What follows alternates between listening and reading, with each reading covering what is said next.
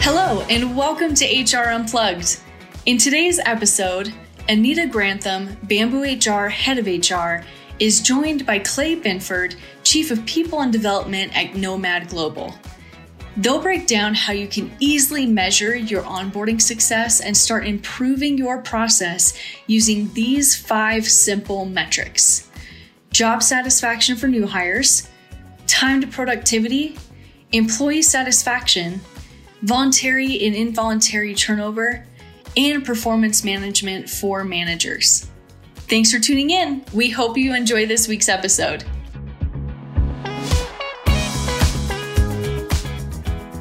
I want to welcome everyone to episode 17.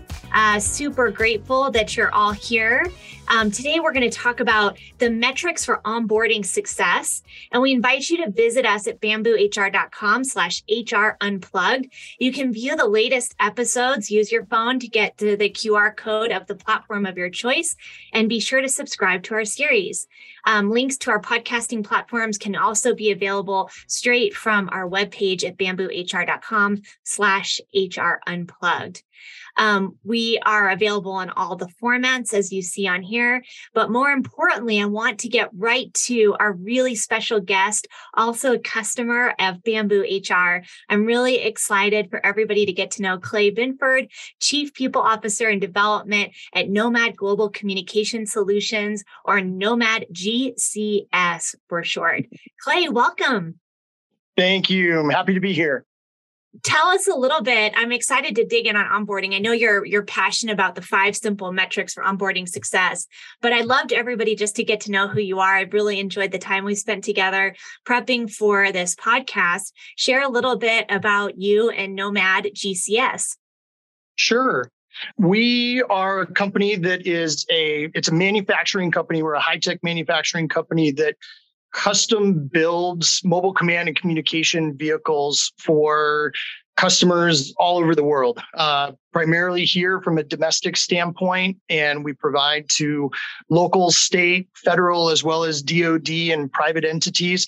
Um, and so we're kind of an interesting blend in the sense that we do have the manufacturing component, which is our, our largest component, but we're also a communications company and a technology company. And so there's all of those things kind of built in that um, end up creating kind of an interesting mix for just the way in which we do business you know, what I think our listeners will really find valuable, Clay, about you and your experience is that you have a high contingent of salaried workers and a high contingent of hourly workers. And so I'm excited to weave that in because most of the time our listeners are really split about 50 50 as to the types of team members they have working in their organizations. So I think, um, you know, anything that you would say about that to our listeners and maybe your thoughts there and how you've kind of built your organization? Yeah, no, I think it's a it's a great point that sometimes people just assume that positions are are very similar across the board. Um, but in order for an organization to truly thrive and and become a, a, much larger organization, I feel like you do have to have multiple disciplines across a lot of different job categories, and that's exactly where we fall. We we have a little bit over fifty percent of our our workforce is in more of a direct labor capacity, actually hands on building the the vehicles and the solutions that we're providing. And then about half is more of an indirect uh, position. And so there's there's different ways in which you approach both of those from a recruiting standpoint from an onboarding standpoint. We don't look at it differently as far as the individual at the company. So all individuals have the same uh, capabilities of rising within the organization, um, benefits everything that exists there. Because um, we do truly consider ourselves to be one team without, say, just a, a, link within finance or a link within facilities or a link within our, our sales or our electrical or assembly any one of those links fails and we fail as a team. Um, and so it is something that's important for us to be able to have a pulse on all the different areas within the company. And to be quite honest, for us, it's trying to find ways from a cultural standpoint to engage each of those different departments with each other. So whenever we do any of our, our company parties or our get togethers, or even we have nomad community groups that we've set up through Bamboo. And the intention really is to try to create those additional connections within the organization between the different departments that wouldn't just naturally happen in in say your your normal workday. Um, and as much as we can do that, that's something that we we work really hard at here and it it it proves true. You're doing a great job with nomad. You're you know the longevity of your people is really strong. The result of your business is really strong. And when thinking about onboarding our topic here for today do you onboard your direct and indirect with the same care and care and love um, together no matter which side that you're working on? We do. And thankfully using the bamboo system uh, for that initial onboarding, it's very similar or it's exactly the same for every single person, regardless. And we now have facilities in Huntsville, Alabama, and another facility here in Montana. And uh, because of that, we don't necessarily have the hands-on. I don't, as as the, the chief of people, I'm not on site in Alabama to be able to go through that specific onboarding, but we have the familiarity through the paperwork and getting that done. And then what we do is we bring everyone through our initial couple days of onboarding that uh, when they come on, they're going through their safety and uh, just general facilities and the mission and what we do as a company and how we do it. And so we we very much that would be I would say our orientation. So we're very much orienting everyone exactly the same. And then the onboarding portion looks a little bit different depending on the position that they fill. Um, obviously, from an engineering position, you're going to be onboarding in a slightly different fashion than say one of our facilities or someone that's working in the electrical department but there's a lot of similarities in being able to have a, a single system or a single portal to be able to do all that has been extremely helpful for us that's great. So, what I hear you saying, I think two really powerful takeaways from this part is that everybody has the same consistent onboarding experience. So they understand culturally what you're there to do. They understand that they have the same opportunity to learn and progress at the organization. And then you're looking at the specific roles and maybe taking a customized onboarding approach depending on the different roles that they're going into to help set them up for success. Correct. Correct. And and really we're looking at this as our onboarding is it's a long-term investment. Um, i think lots of people talk about how long it takes um, to actually get to productivity.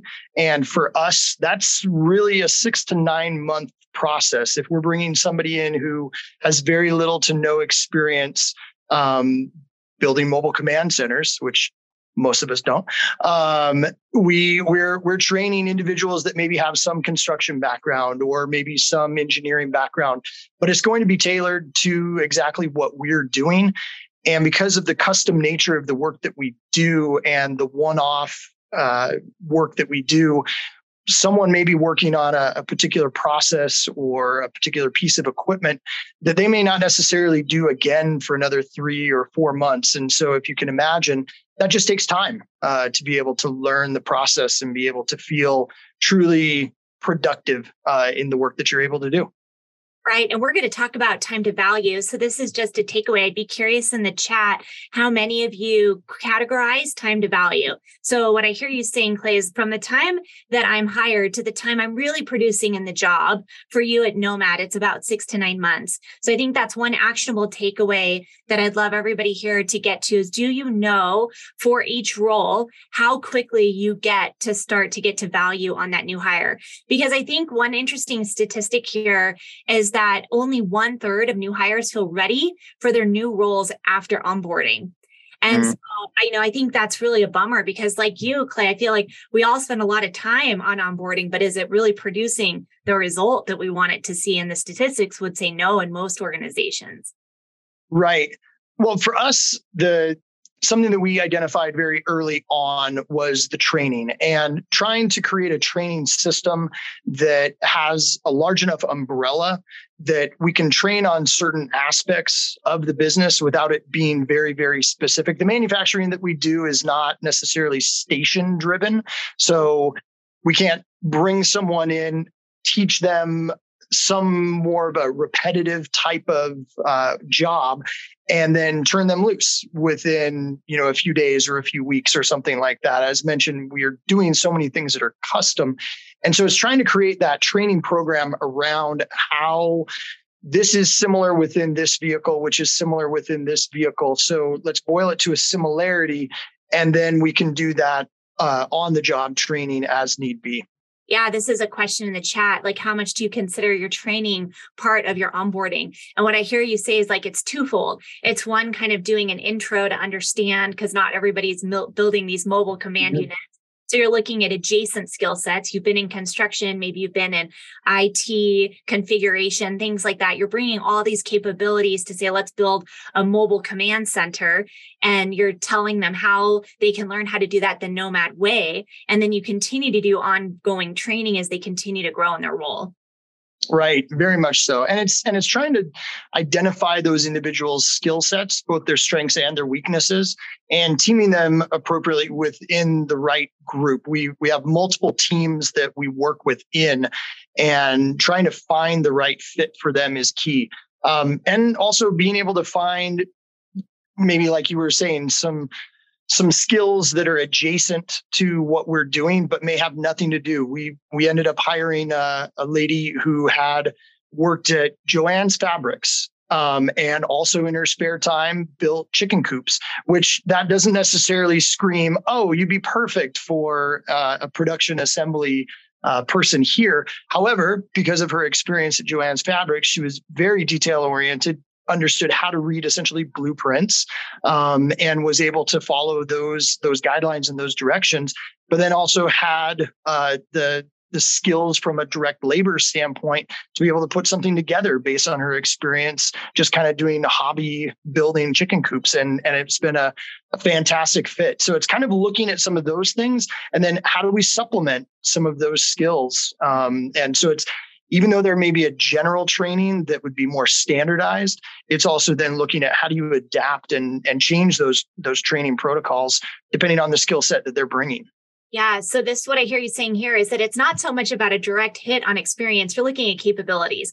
Can you um, look at a lot of different things and coordinate them together into one? Can you project manage? Can you read blueprints? Do you know how to put together a plan and execute on it?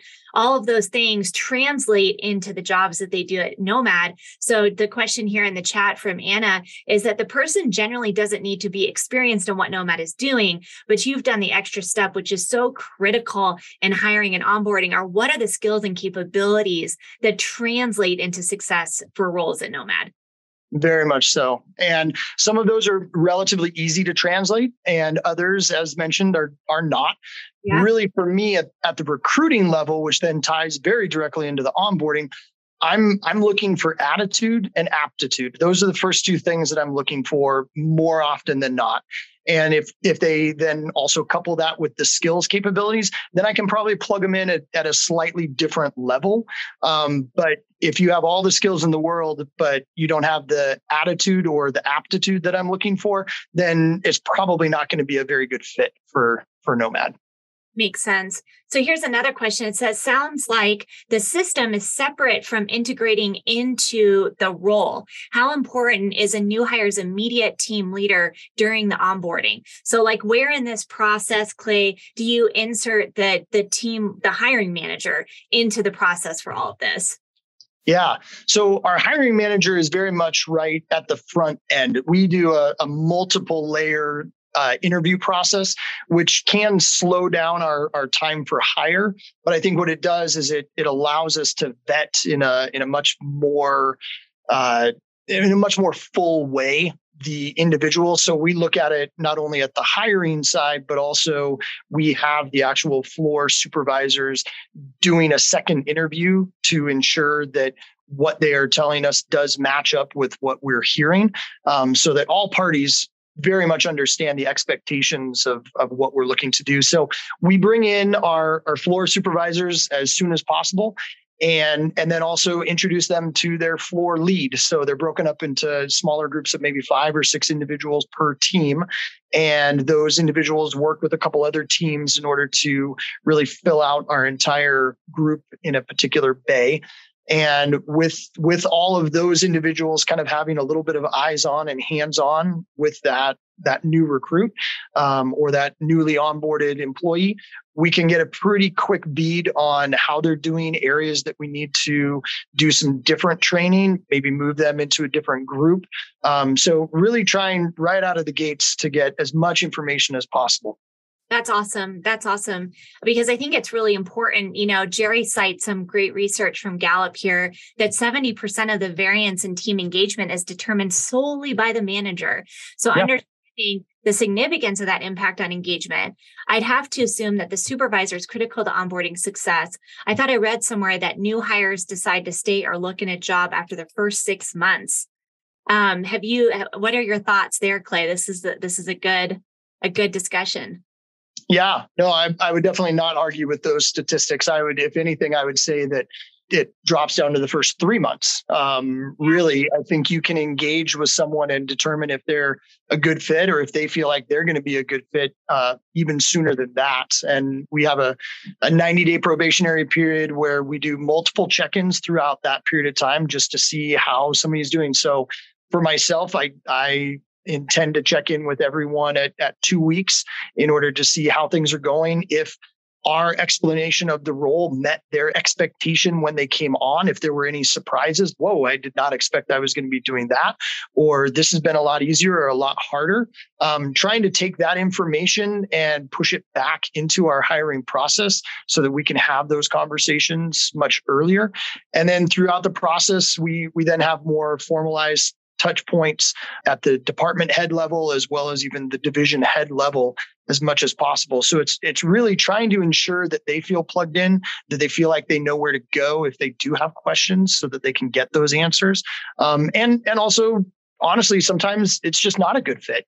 And you try, um, but my goal is how can I find the best place for this person? And if that's not here at Nomad, there are other options. We can help them find other options as well. So en- engagement, I think, is is the key to that entire thing. Well, and that that is the summary here for metric number one: survey new hires on job satisfaction. And I think we've um, gotten a lot of great nuggets on the metric specifically, Clay, that you're saying. And the one I really loved is as a new hire in the first 30, 60, 90, or 120 days is what I'm receiving through this process, what I thought I bought when I signed the line to come be an employee. So I think that's a great metric. And then the other metric I like for the hiring manager is what I enthusiastically rehire this person for this job in 90 days mm. or months. And then that way you can kind of match both and kind of see how you're really focusing on, you know, engagement and using this metric through that initial period before they start looking for that new job. Right, exactly.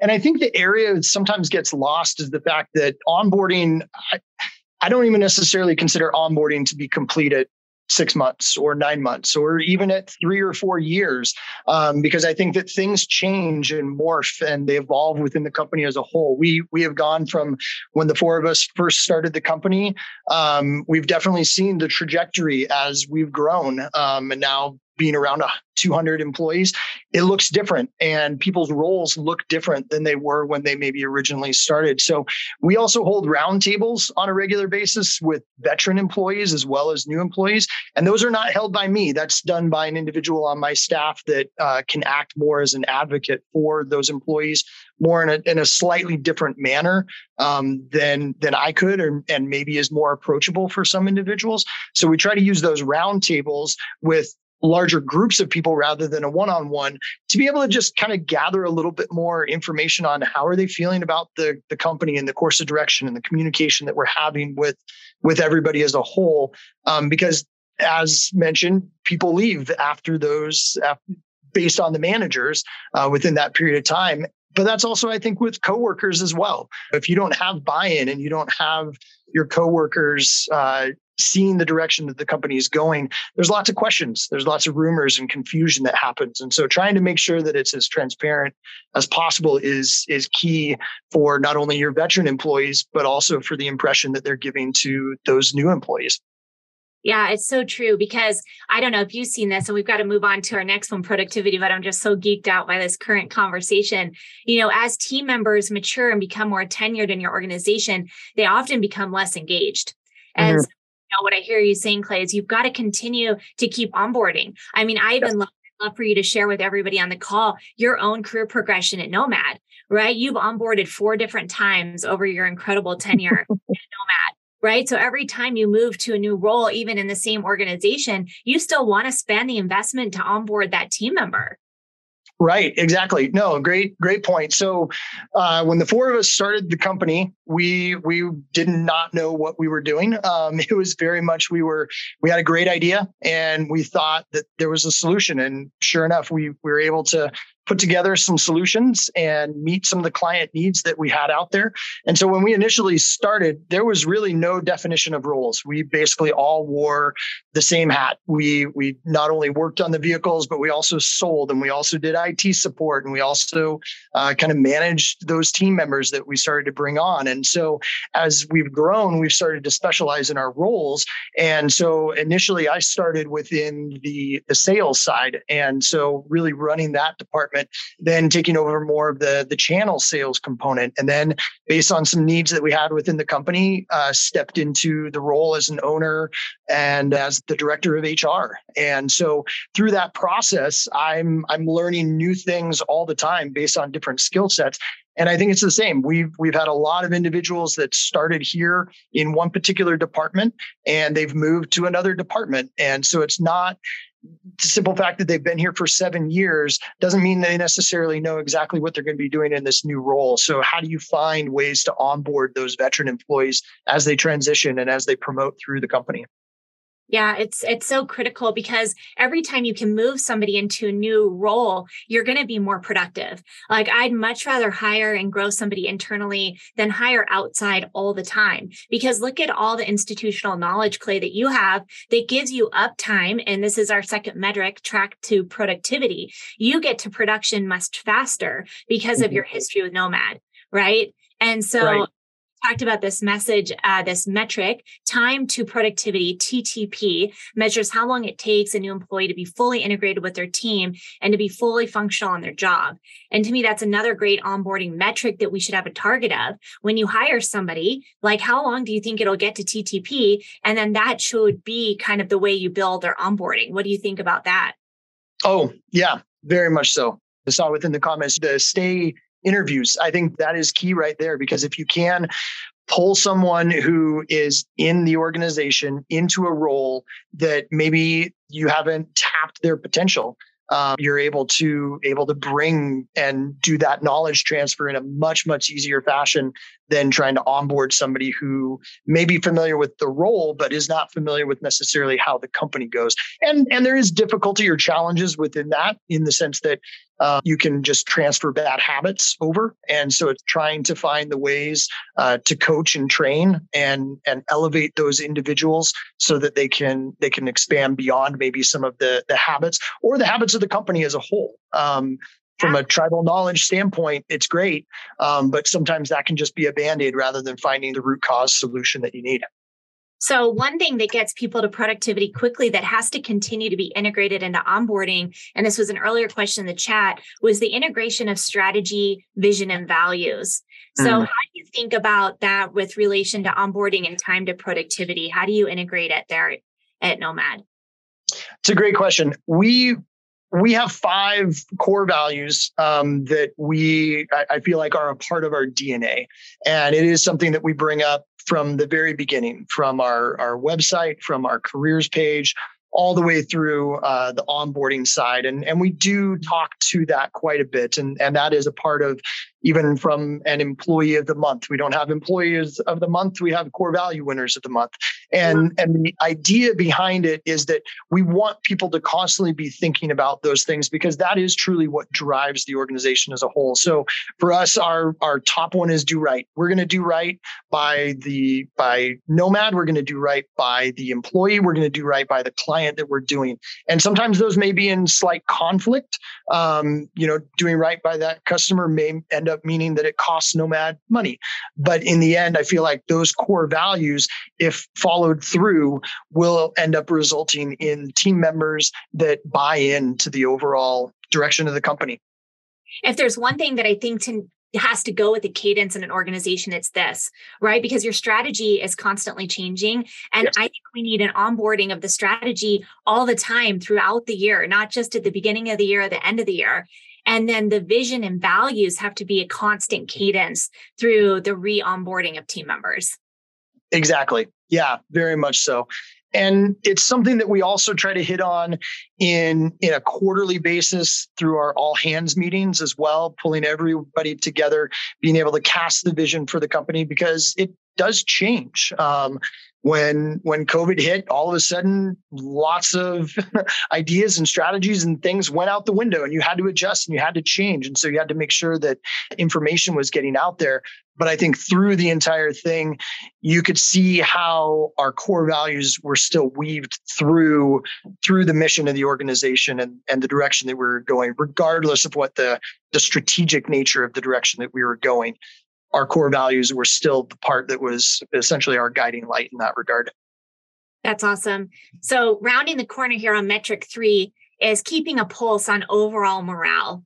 The hypothesis here is that we've done onboarding right. It means morale should stay high through their kind of journey. You know, statistics would tell us that happy employees are 12% more productive. And employees who feel strong bonds with their colleagues are more likely to feel happy at work. So, what's your thought about overall morale and why it's so critical? Well, I think like anything, if you if you enjoy doing what you're doing, you're going to put a little bit more effort into it. You are going to engage and and find ways to have discussions around something rather than kind of numbly going through the day. And and that may be caused by work related types of ideas uh, or challenges that you may be having, or it could be related to to personal outside of work. And so it's keeping a pulse on that from a holistic standpoint we recognize that our employees are not just employees when they're here within these four walls. They are a holistic being. And so it's finding ways in order to have once again those those touch points as much as possible being on the floor being engaged with with different folks popping into meetings just to be able to see how things are going. Um, and then utilizing from just a, a, data standpoint we've utilized the the eNPS for the last uh, two and a half years i guess. And that has created some incredible initiatives that we've been able to draw out of that. So and i ask people i say give us the good the bad and the ugly like I am not going to know what needs to change unless you let me know, but I'm also not going to know what is working unless you also let me know. And so having both of those data points is key. And as mentioned, we we have been able to utilize that and create some some large initiatives and then some smaller quicker initiatives that we can we can roll out and deploy in a very quick manner. And so we've we've been very thankful for that because of the amount of information we get and in an anonymous fashion. And i think we've been able to prove that you know the initial thought is like is it really anonymous? Like who can actually see this? Um, but our team has seen the fact that no, this is very much anonymous, and we are very much using this uh, for for your good, which I believe in the end is for the good of Nomad. Yeah, I love this. So it seems like you're using a combination of anonymous, non-anonymous, in person, mm-hmm. and survey to gauge engagement all the way through. Yes, very much so. And have you found, um, do you still like using that combo? Um, and you're kind of mapping forever. There's kind of a question on timing of surveys, like how you map it together, right? Because we don't want to over survey. Right either. So how do you kind of map all that together and what is the general timeline that you go from okay once you've once you've signed the dotted line I'm coming to Nomad do you do it 30 60 90 120 and then you go on a regular cadence through the base on eNPS and things like that or can you give everybody kind of an idea for how you calendar out these checkpoints? So that's an area that I feel like we can do better at. Um, the cadence with the eNPS is nice because we do that twice a year. And then because we have the onboarding points that happen, and those may happen at slightly different times. If someone's hired one week, their two week check in will happen two weeks differently than someone else who's hired.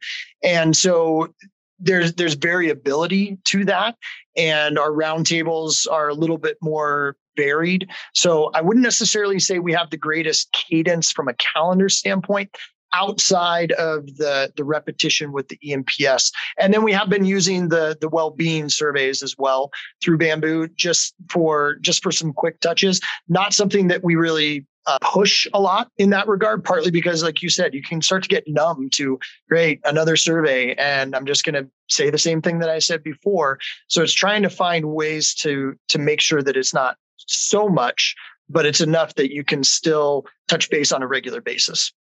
Yeah, I think a key point to it. So we're in inside bamboo, you know, we do the same thing. We do eNPS and we do well-being. And our team is really doubling down on extra well-being thoughtfulness this year. Mm. As I look at eNPS as kind of a lagging indicator, but yep. I look at well-being as the information to tell me how I how I move the needle on eNPS. So we're doing a real deep dive into our questions, our cadence of it, and how we're using it is kind of the why to the outcome of eNPS. So yeah. something to kind of consider. But part of it is people aren't going to give that feedback if they don't feel you're actioning on it. So yes. That you're doing clay that like as you go through it and we can all improve on our cadence. I'm right there with you as we're redesigning it. What do you do to let the team members know hey we've heard you and we may do this and we may not do this but we're still listening to all of your comments yeah.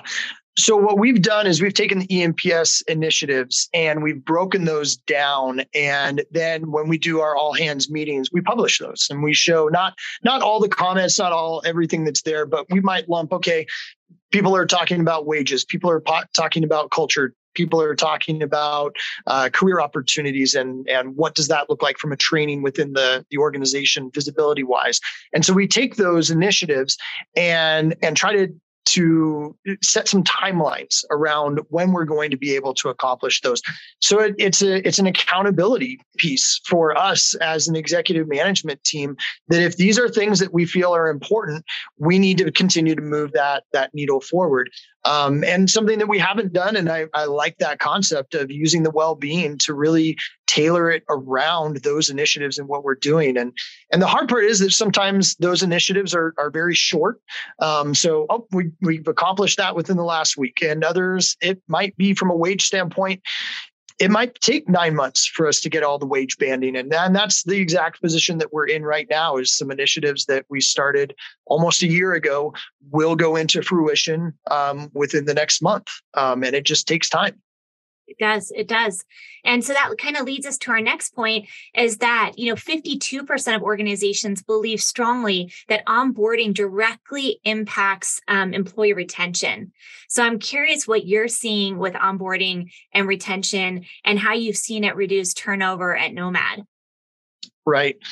It's interesting within a geographic area as well.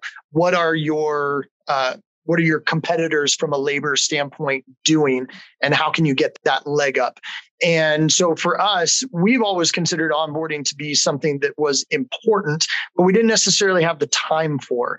And then as as the labor pool started to tighten a little bit it became more of like no this is this is a necessity in order to be able to stem some of the the turnover things that are that are happening. And for us as as i talked about a little bit earlier the desire is to really use that onboarding time at least in the traditional onboarding sense of the kind of 6 to 9 months or even shorter to identify if that person is the right fit. Um, the the hardest part is when you've you've brought somebody say nine months in and they elect to go elsewhere. Um, because maybe you didn't do a good job of performance managing them a little bit earlier on and offering them some other options. Um, so you've essentially spent a tremendous amount of time investing in this individual when maybe at three months you you knew it probably wasn't going to work out. And so it's it's trying to find yeah trying to find that that balance and with the full recognition that turnover happens. And in this market that is a, a, difficult thing. So how do we how do we find the ways to to at least soften that as much as possible i guess? Yeah it's what you're describing is so important. I mean it sounds like most of your team member they're in person you know and they're coming to a place where they're interacting. You know yes. it's a time where we've got this hybrid thing in place too and i think you have to add in more of a support system around that new hire um, throughout their first year so they can build connection uh, because we've seen when they know somebody cares about them, they feel like they belong and they have somebody committed to their success, they're going to stick it out. Right. But sometimes we don't uh, systematize those elements to help them feel like they want to be there. So there's nowhere else they'd rather be than right there with you at Nomad.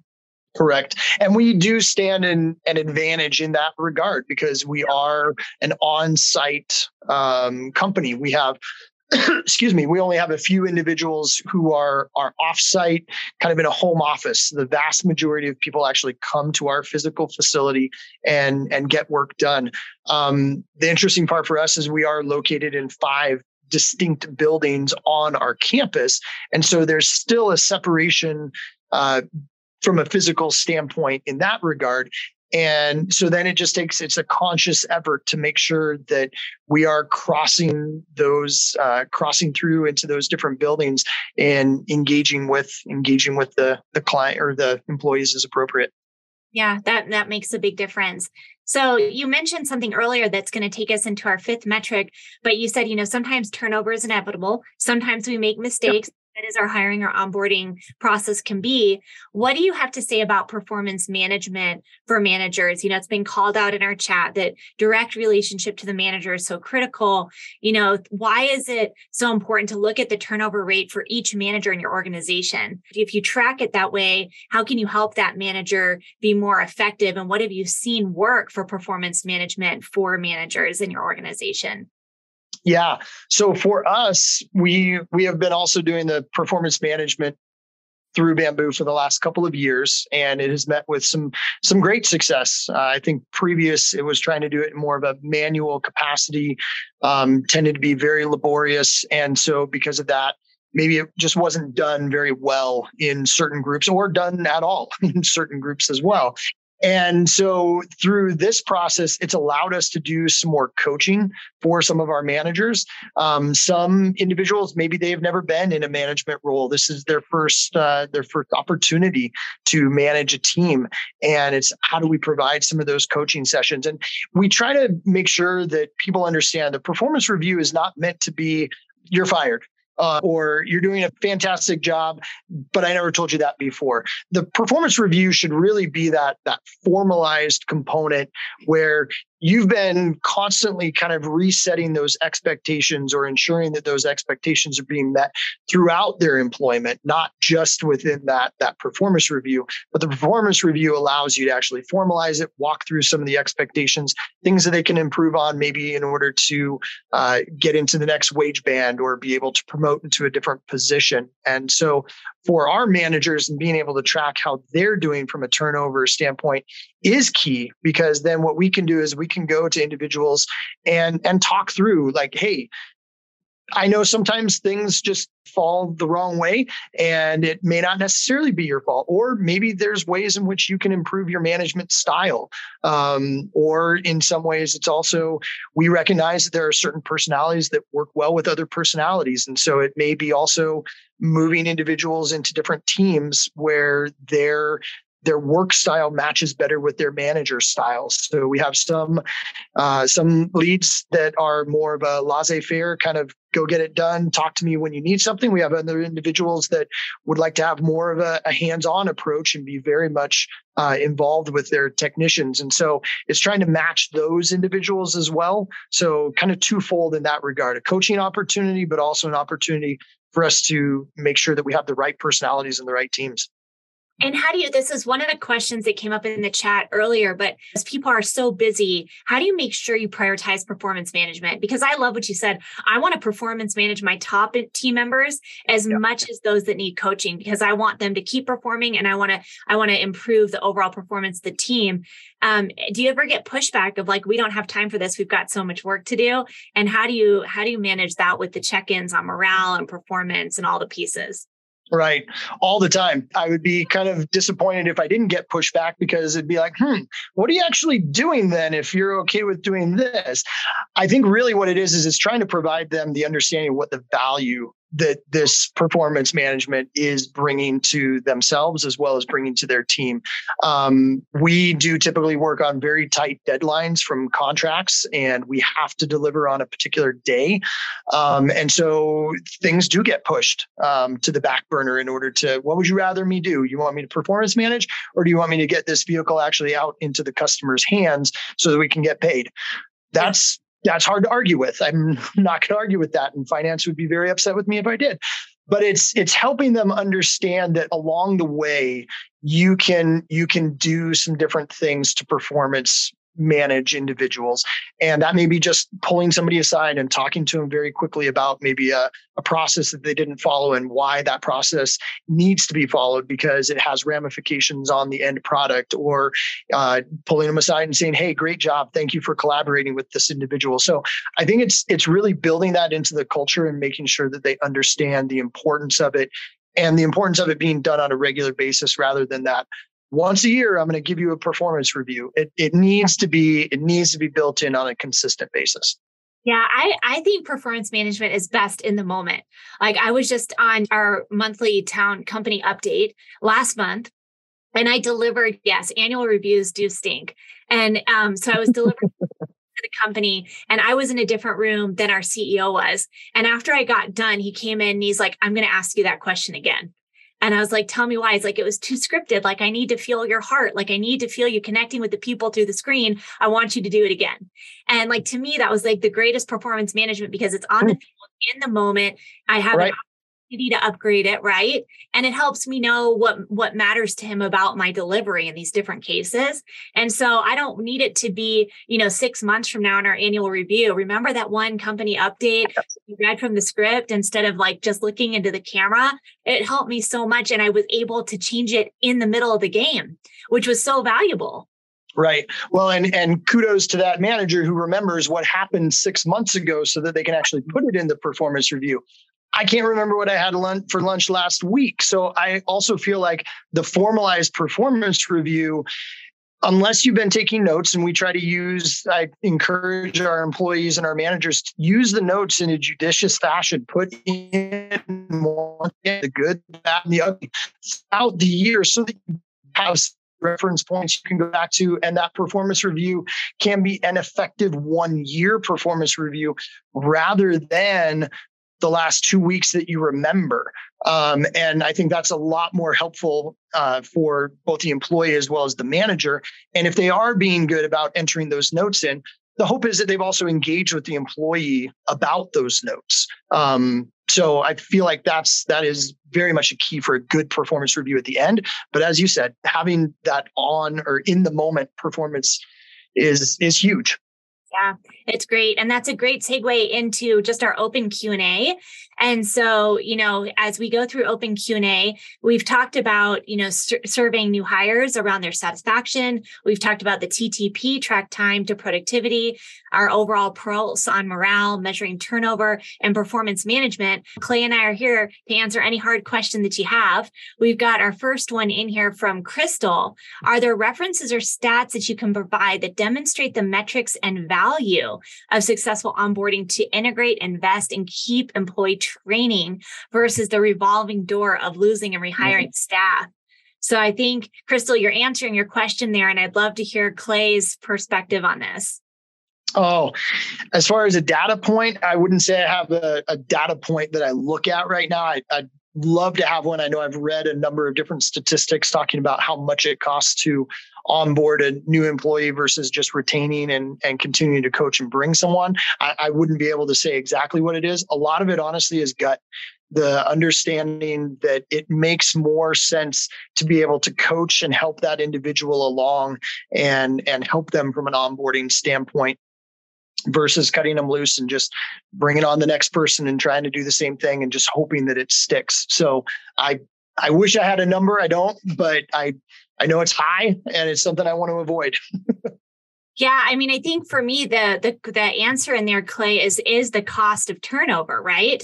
Like yeah. there's um, the cost of turnover is high depending on the role. I've seen it from three to X to five casts 5x the burden labor cost of the role.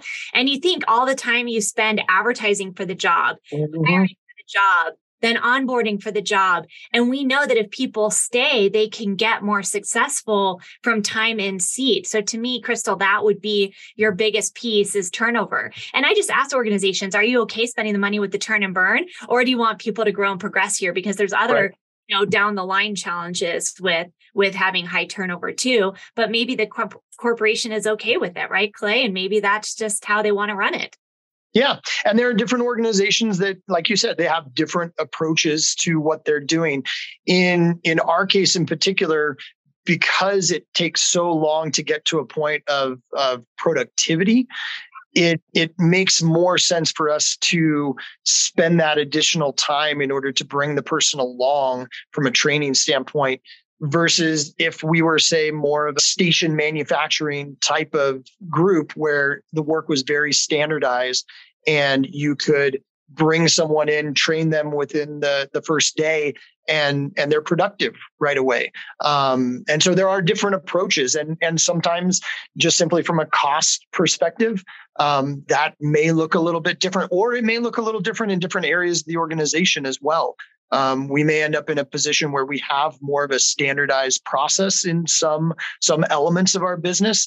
And with that kind of station mentality i never want to boil somebody down to just the cog uh, in the wheel um, but you also have to look at it from a business perspective as well to ensure that it's meeting the business requirements but also hopefully meeting the, that employee requirements as well yeah, I think your highlight there, Clay, of the time to productivity is so key per role. Yeah. And if you can um, capture that value proposition and you're turning people out before they even get to productivity, you're just burning dollars. I mean, to me, that's right. like, I always say when I go to Disneyland, it's like shoveling $20 bills into the garbage can. It loses like the lollipop and all the things. Yep. But I turnover that happens before they're productive is the same thing. And you're just shoveling dollar bills away that could be going into the product, into the equipment, into the training, into the customer. You know, there's so many other ways to spend those dollars. Is that the place you want it to go?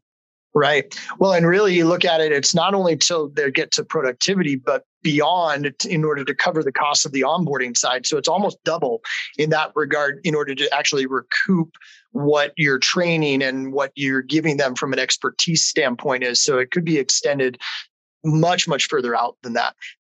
Yeah, yeah, very true. Well, anything, Clay, that you want to share with this amazing group of HR heroes before we close out for the day? It's been such a pleasure getting to know you and Nomad. Just thank you for all your wisdom and actionable pieces. We're super grateful. Well, thank you.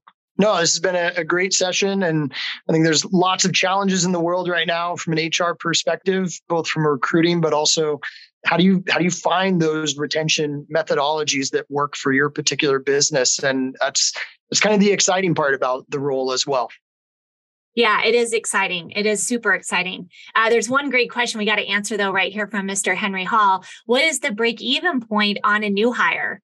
Um, and this depends, but Clay, I'd love to hear your thoughts.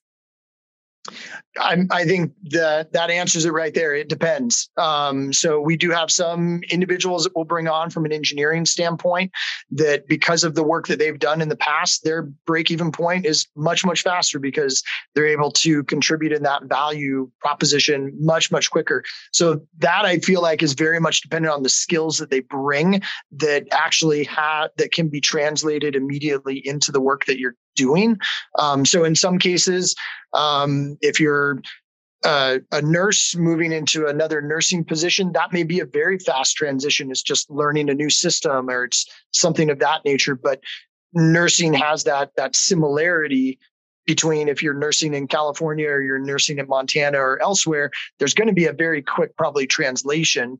Um, but there might be other positions where you're you're completely new in that role, and that may take much longer. Yeah, it would take a lot longer for sure. And then what another question that came up, I just put one in here for Jared. What would be some of the we didn't talk about this, Clay, so I'm putting you on the spot.